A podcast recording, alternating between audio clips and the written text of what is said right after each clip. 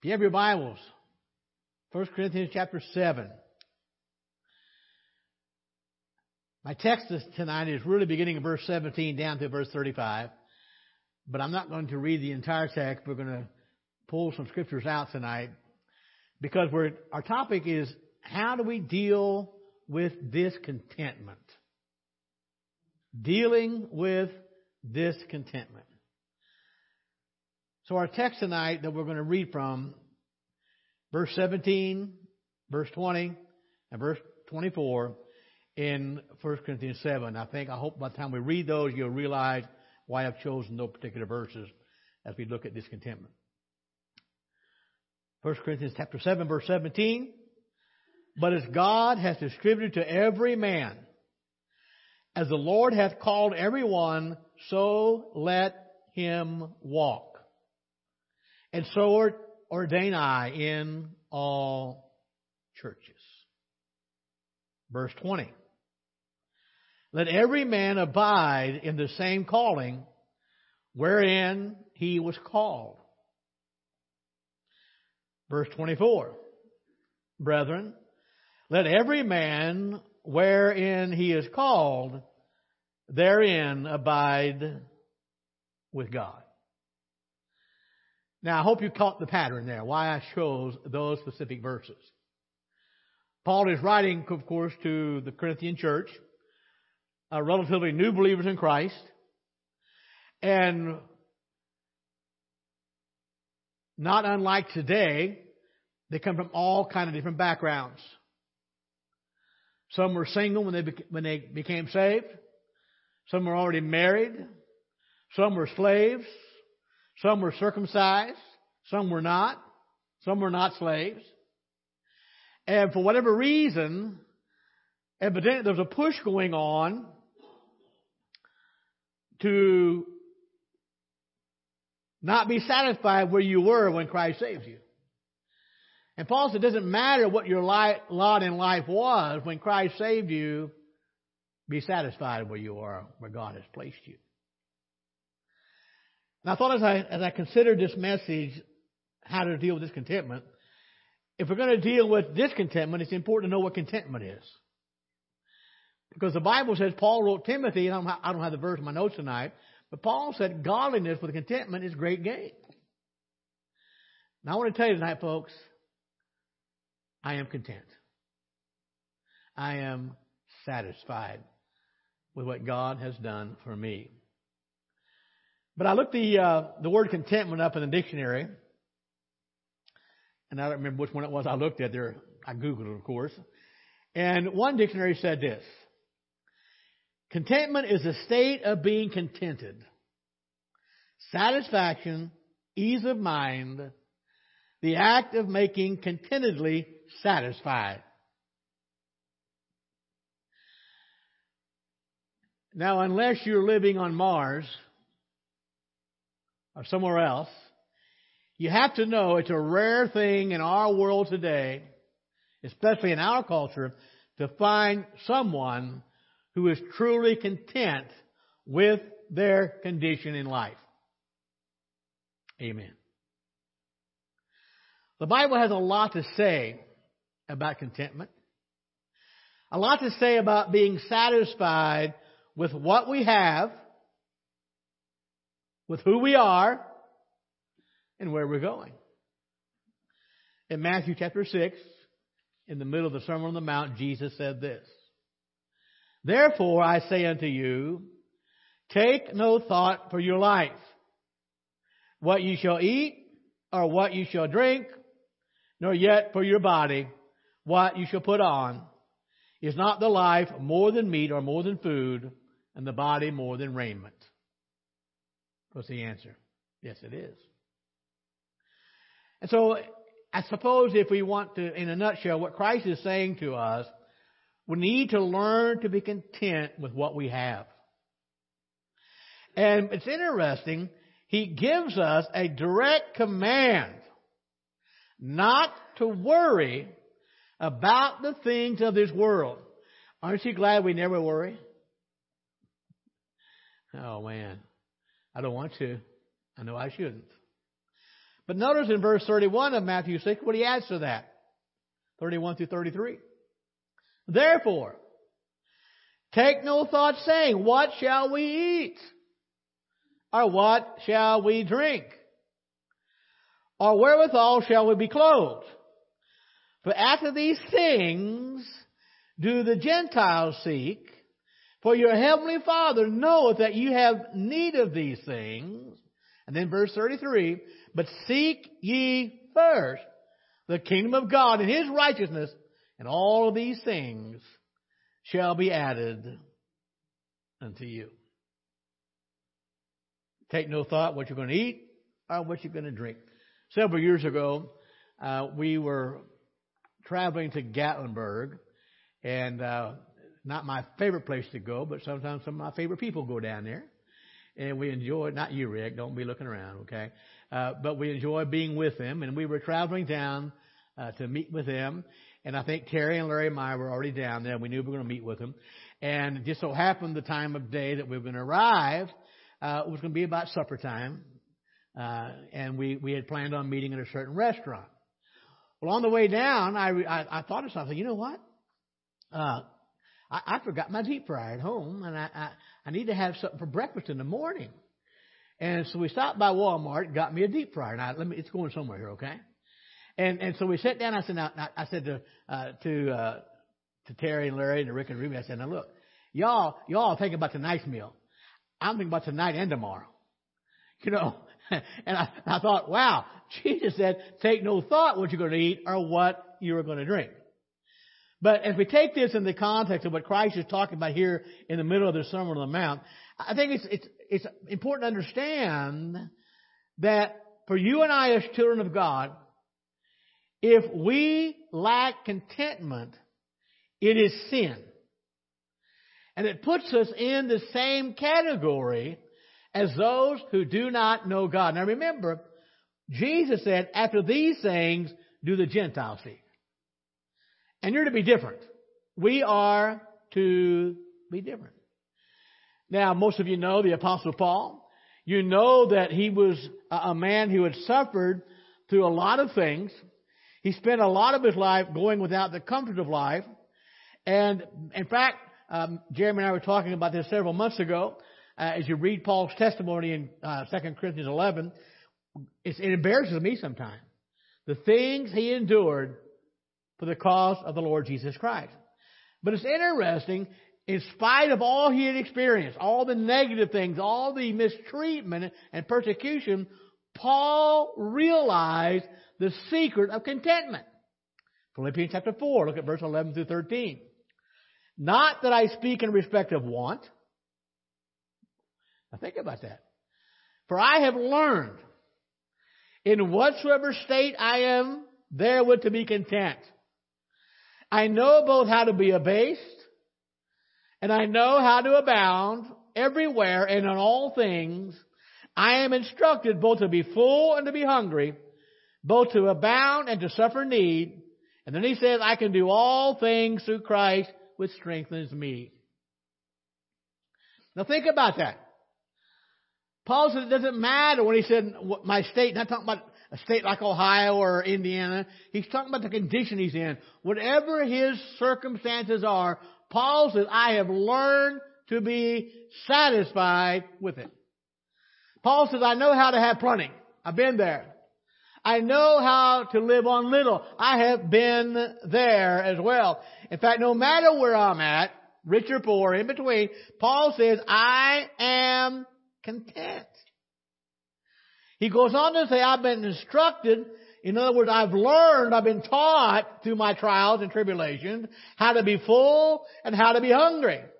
I've been taught how to abound, but also taught how to suffer need. I am content. And by the way, verse 13 is probably one of the most uh, verses pulled out of context, saying that God can give us strength to do anything. That's true, I guess. But Paul is saying this. Through Christ, I have the strength to be content in no matter what my situation is. In good times, in bad times, in between times, I am content. The writer of Hebrews, chapter 13 of Hebrews, verse 5 and 6. Let your conduct be without covetousness. Be content with such things as you have. For he himself has said, I will never leave you or forsake you. So we may boldly say, the Lord is my helper. I will not fear. What can man do to me? Live your life without covetousness. Live your life being content with whatever you have. And then the writer of Hebrews reminds what Jesus said that he would never leave or forsake us. Hold on, folks. Having that promise should be enough. No matter what we go through, no matter what our circumstances, Christ promised he would never leave us or forsake us. We know that's true. We know the Lord is our helper. We know we shouldn't fear because without a doubt with God on our side, Paul asked a question in Romans 8, who can be against us? The answer is no one. And yet in spite of those promises that we have as Christians, and I, and I can understand the unsaved, but more and more saved people continue to seek something for contentment. Folks, we have all we need in Christ.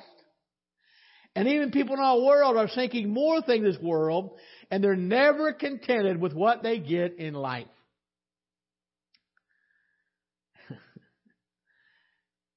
Every once in a while I get a thought that's original with me. Not very often, okay? And it's been quite a few years ago, but I was witnessing to my dad, and, and he was sharing some things that, I don't know, moaning and groaning. I said, Dad, the problem you have is you've never been content with what you've got. If, you never, if you're not content with what you have, you'll never be content with what you get. We've got to learn to be content. You've seen it. I've seen that bumper sticker that reads, whoever died with the most toys wins. I mean, that's a lie of the devil. It smells like smoke. It's from the pit. But it simply sort of uh, epitomizes the craving our world has for more and more and more. Ecclesiastes, Solomon, the most wisest man who ever lived, or the wisest man, I guess I didn't even put most in there, but Ecclesiastes 5.10, here's what he said. He that loves silver shall not be satisfied with silver, nor he that loves abundance with increase. This is also vanity. Think about that. And what are people pursuing? They're pursuing money. And Solomon said, by the way, did he have money? You got to know he did. You better know he did. But Solomon said, if you love silver, you'll never be satisfied with it. If you love to increase, you'll never be satisfied no matter how much stuff you have. So when we talk about being content, when the writer of Hebrews says, be content with such things that you have, that means that you and I as believers, we should put our trust and our confidence in God. And we do that knowing that He is the giver of all good things.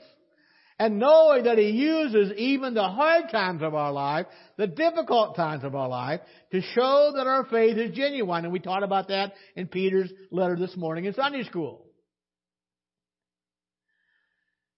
So, when tough times comes, our faith is being tested as a fire. It purifies it as gold. And our faith is far more precious than of gold. Our world is lacking contentment. But our topic tonight is on discontentment. How do we deal with discontentment? And if you have at least a, a, an overview of Scripture, you know from almost the beginning of time, there have always been some who are not happy with their situation in life or in existence. The first recorded instance of that in the Scriptures that we read about involved an angel. You know the story? It involved an angel. The angel's name was Lucifer. means the shining one. Many theologians believe he was the brightest of the angels, the brightest star. And so to speak, he was at the top, the apex of God's creation. And he wasn't satisfied. He was not content. The fact of the matter, he was discontented. He wanted something more. Something more than the position God had placed him in. And the position that he had, if I understand the scriptures correctly, the position he had was the greatest of all created beings, the shining one.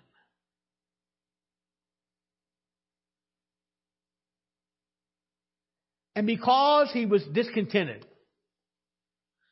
that discontentment caused him to lead a rebellion against the Most High God.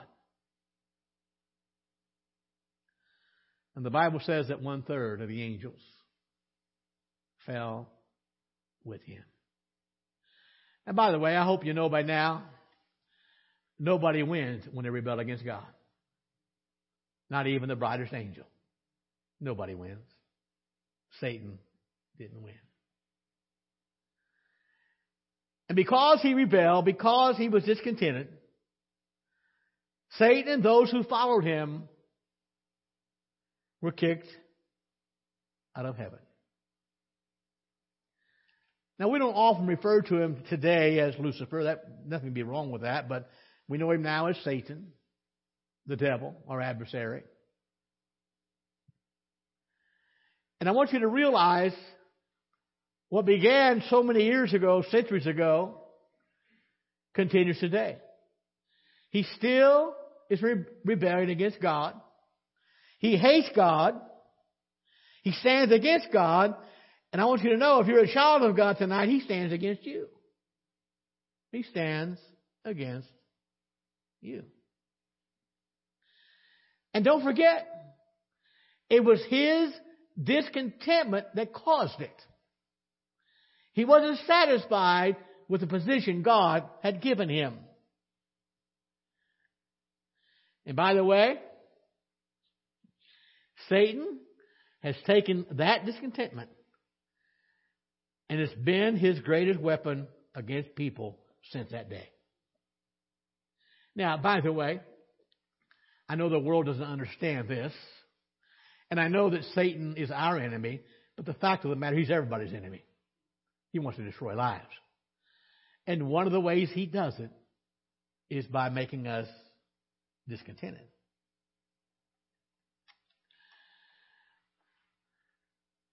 I don't know if I ever do this,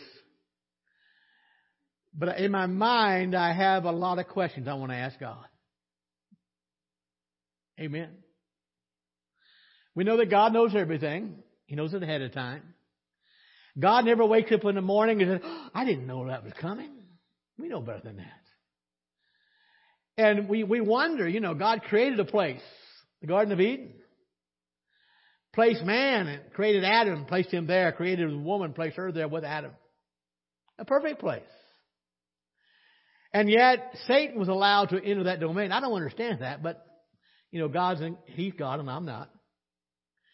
But what's interesting, I told you earlier that Satan has used discontentment from that time on as one of his best weapons. And if you know the scripture, you know his first victory came in the Garden of Eden. Did it not? He approached Eve. And right away, he places a question in her mind. Now, hold on. All of a sudden, because of that question, Eve, who had been contented in a perfect place, in a perfect world, in a perfect garden, all of a sudden, she was now convinced that God was holding something back from them. And all of a sudden, the contented Eve became discontented, a weapon of Satan. All because of Satan's lie. And make no mistake about it. I have no doubt in my mind as I look at the scripture, Eve thought that when she took and ate of that fruit, she would find true contentment. How many know that backfired? Yeah. She thought she would, but she didn't. So she took the fruit, she ate it, and the Bible says she gave it to Adam, and he ate it as well. So way back in the beginning, in chapter 3 of Genesis, sin enters human race. Satan comes into the garden and he sows seeds of discontentment. But my friend, those seeds brought forth a bitter harvest of disobedience. And what a bitter harvest it was. And that harvest, that bitter harvest of disobedience, led to the loss of paradise, and it brought evil into this world.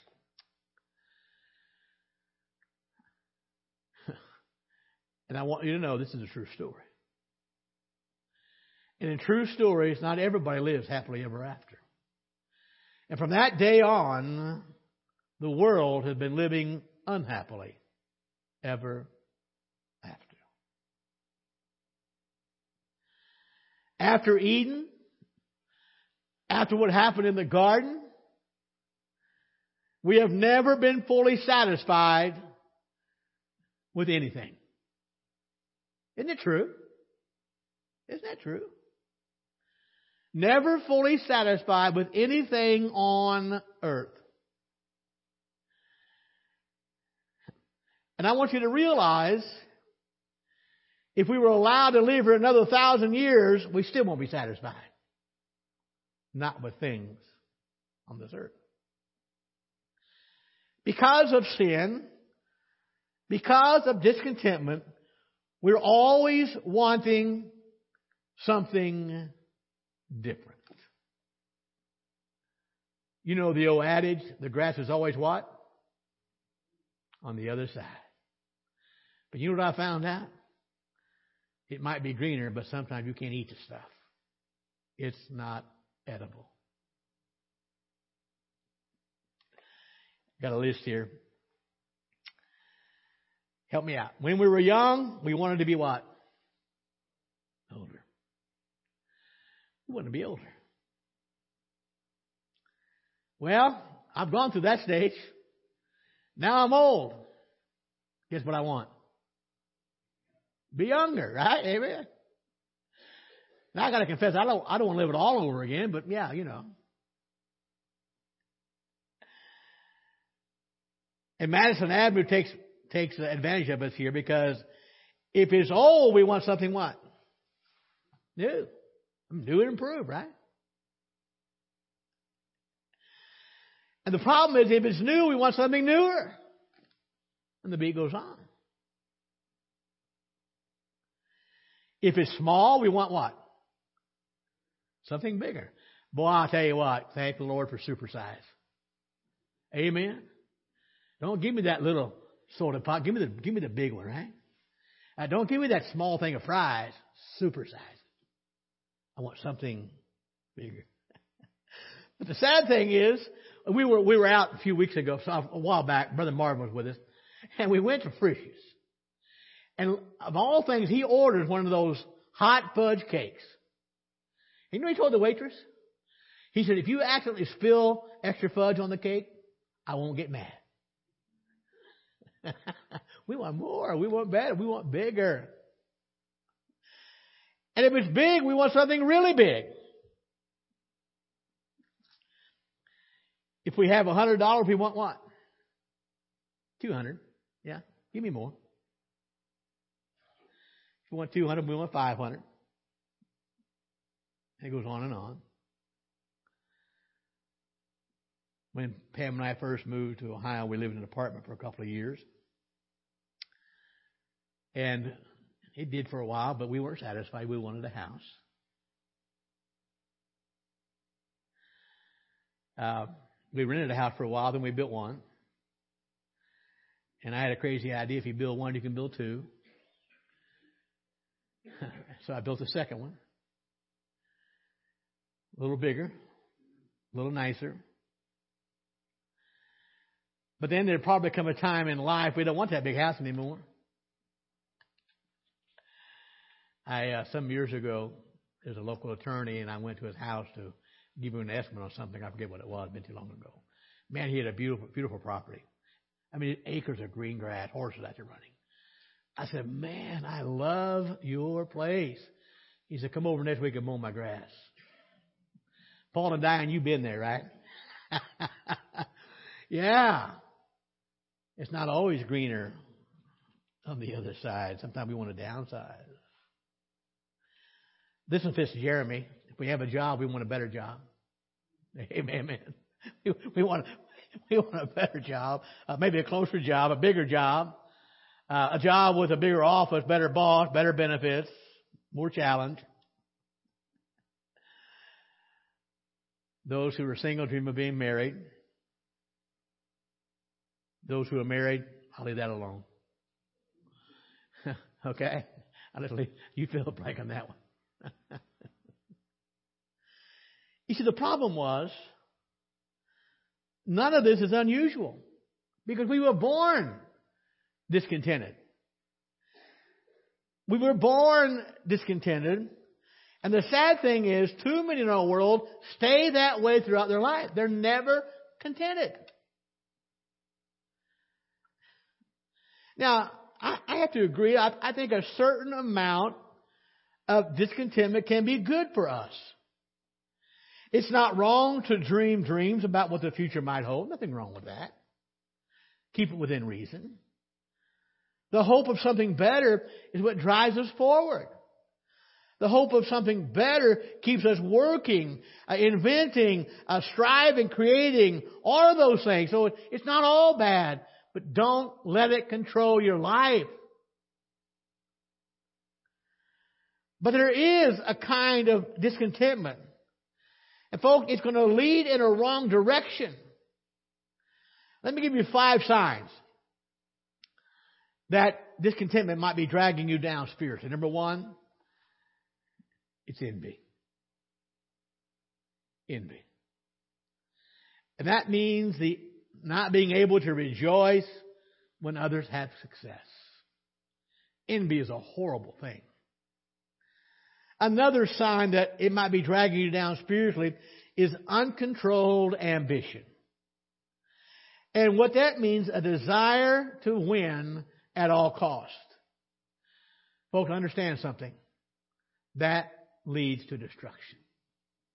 No matter what it takes, no matter who you have to walk on, no matter who you have to destroy the process, just win no matter what it costs uncontrolled ambition. Another sign that discontentment is dragging us down spiritually is a critical spirit. Now think about that.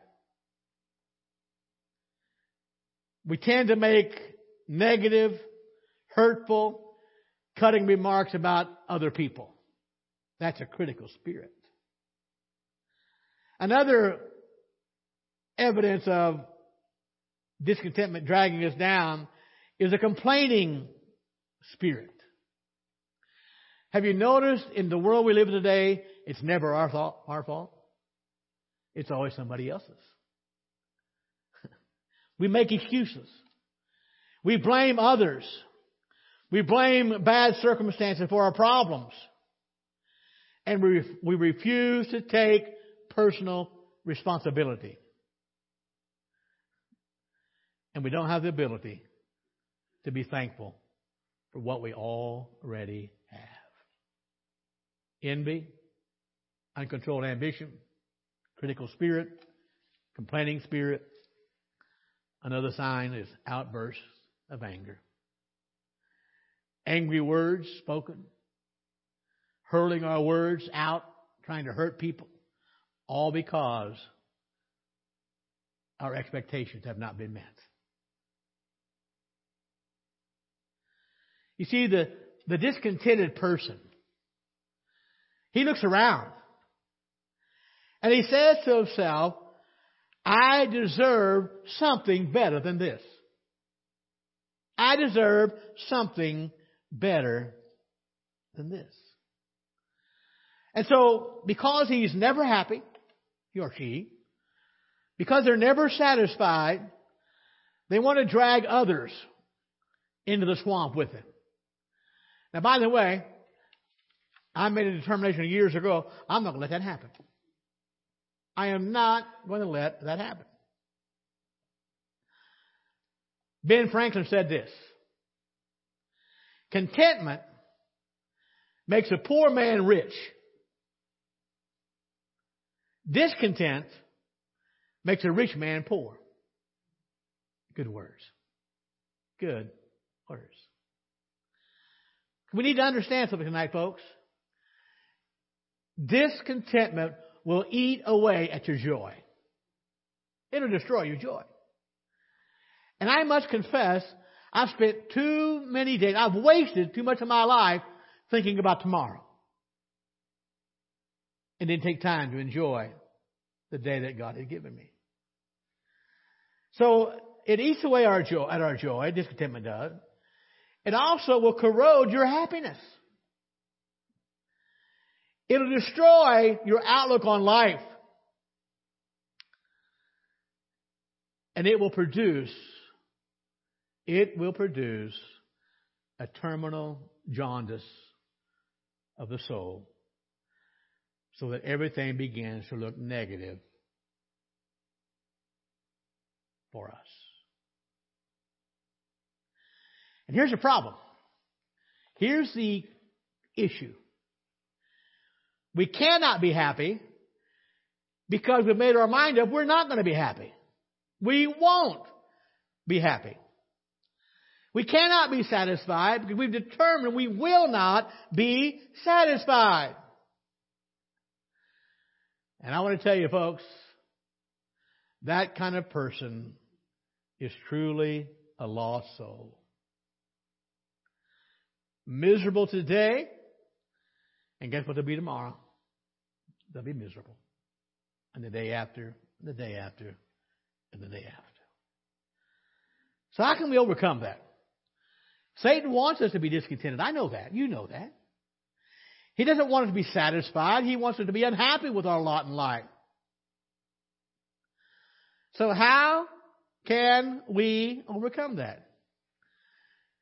Now, if you were here during our series, we looked at Joseph and how to deal with bitterness. What was true then is true now. The best way to overcome discontentment is with good theology. Know what the Bible says. Good theology will help us overcome contentment. I've said this for years. We were cleaning our basement out, she said Pam was. I was watching. And she found some kind of a booklet Jeremy had made, I think in grade school. And uh, he wrote down some quotes that he'd heard from his grandpa, from his dad, other people. And one he heard from me years ago was that wrong theology always results in wrong living. Uh, Jeremy, I need to tell you that wasn't original with me, so don't give me credit for that one, okay? I've heard it somewhere myself. But it's a fact. When your theology is wrong, your living will be wrong as well. And so to overcome it, we've got to have good theology. Now, by the way, any sin, in fact, sin always, no matter what it is, comes about because of wrong thinking about God. That's the core issue. Wrong thinking about God, wrong thinking about ourselves, and wrong thinking about life in general. Let me ask a couple questions. Where do you read in the Bible that God is a grandpa in the sky? Nowhere. Where do you read in God's Word that God has promised us everything we want? Nowhere. Where do you read in the Word of God that life is going to be a bed of roses? Nowhere. But somehow we've conceived or contrived those ideas in our mind, and it's all based on bad theology. A wrong view about God, a wrong view about ourselves, and a wrong view about life in general. So here in 1 Corinthians chapter 7, and I don't know how this worked out. I didn't mean to do this way, but there are seven principles. seven principles. Now, by the way, other than, other than the Lord Jesus Christ, in my opinion, there was no greater Bible teacher than the Apostle Paul. Hands down. But it's interesting, here in chapter 7, Paul begins to deal with a list of questions that people from the church of Corinth had sent to him. And those questions covered topics like marriage, singleness, eating meat offered to idols, how to worship properly, the order of the Lord's Supper, spiritual gifts, and even the resurrection. But here's what I find interesting. The questions they were asking then are still being asked today. They are still relevant. Because the problem is, the problem is, man, for the most part, hasn't changed much. And so here in 1 Corinthians chapter 7, the Bible gives uh, what I believe to be some amazing insights, helpful insights about discontentment, even though you'll never see the word used in chapter 7 of 1 Corinthians. Now, as I said earlier, our text really begins in verse 17, goes down to verse 35. And so in this section, there are some, there's excellent teaching on topics that apply directly to the question of contentment as opposed to discontentment. We're to be satisfied where God placed us. And again, I didn't read the entire passage tonight, but a few select verses. Because tonight, beginning tonight, I want to look at four principles that will help us face and overcome the problem of discontentment. Now, I know what time it is, and just real quick. Number one, you have to realize you are where you are because God has placed you there. It's by God's assignment. Verse 17, but as God has distributed to every man, as the Lord has called everyone, so let him walk. Verse 20, let every man abide in the same calling wherein he was called. Verse 24, Brethren, let every man, wherein he is called, therein abide with God. I don't think we can miss that. I think the meaning is absolutely clear here tonight. We need to live the life that God has assigned to us. God has given each one of us a job to do. He has gifted each one of us certain gifts in certain ways and has assigned us a particular place in life. And by the way, the original language, of the words are very strong and very definite. The Puritans used to say, God orders everything with perfect wisdom. He orders everything with perfect wisdom. Is that true? Sure it is. But I wonder, Lord, am I able to say that and believe it? Now, the problem is, almost without thinking, we want to change everything to some things. We don't want to believe that God orders everything.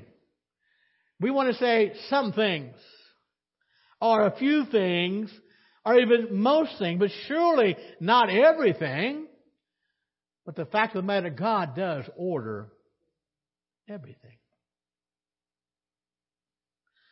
What about the pain in our world? What about the suffering in the middle of an evil world? How can that be ordered by God? One preacher said we have a choice. We can talk about that for the next 70 years and we still won't know the answer. Or we simply can say that God does order things because if He doesn't, He is not God. I want you to realize tonight, folks, the sovereignty of God is a wonderful doctrine. I've come to a place in my life I couldn't endure what we go through if I didn't believe God was not in control. And if God doesn't order everything, He is not God. Let's stand together.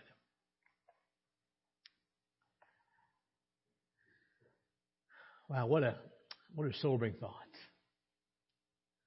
No matter what our lot in life is, God has assigned that to us. Do you realize even tonight, the only reason we chose to serve God because He first chose us? Isn't that right? The only reason we love God because He first loved us.